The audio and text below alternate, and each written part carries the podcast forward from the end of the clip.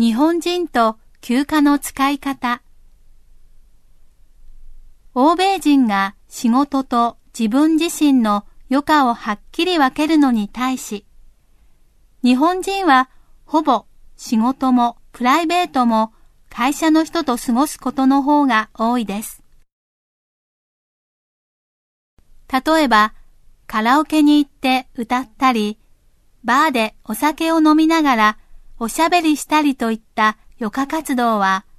本来なら仕事関係以外の人とする活動です。しかし、日本人は仕事以外の場所でも仕事仲間と行動を共にすることが多いです。こうした関係は仕事仲間への理解や仕事の効率にもつながります。しかし、一方では、定年などで仕事仲間との関係が切れると、一体何をしたらいいのかわからないということにもなります。皆さん、さようなら。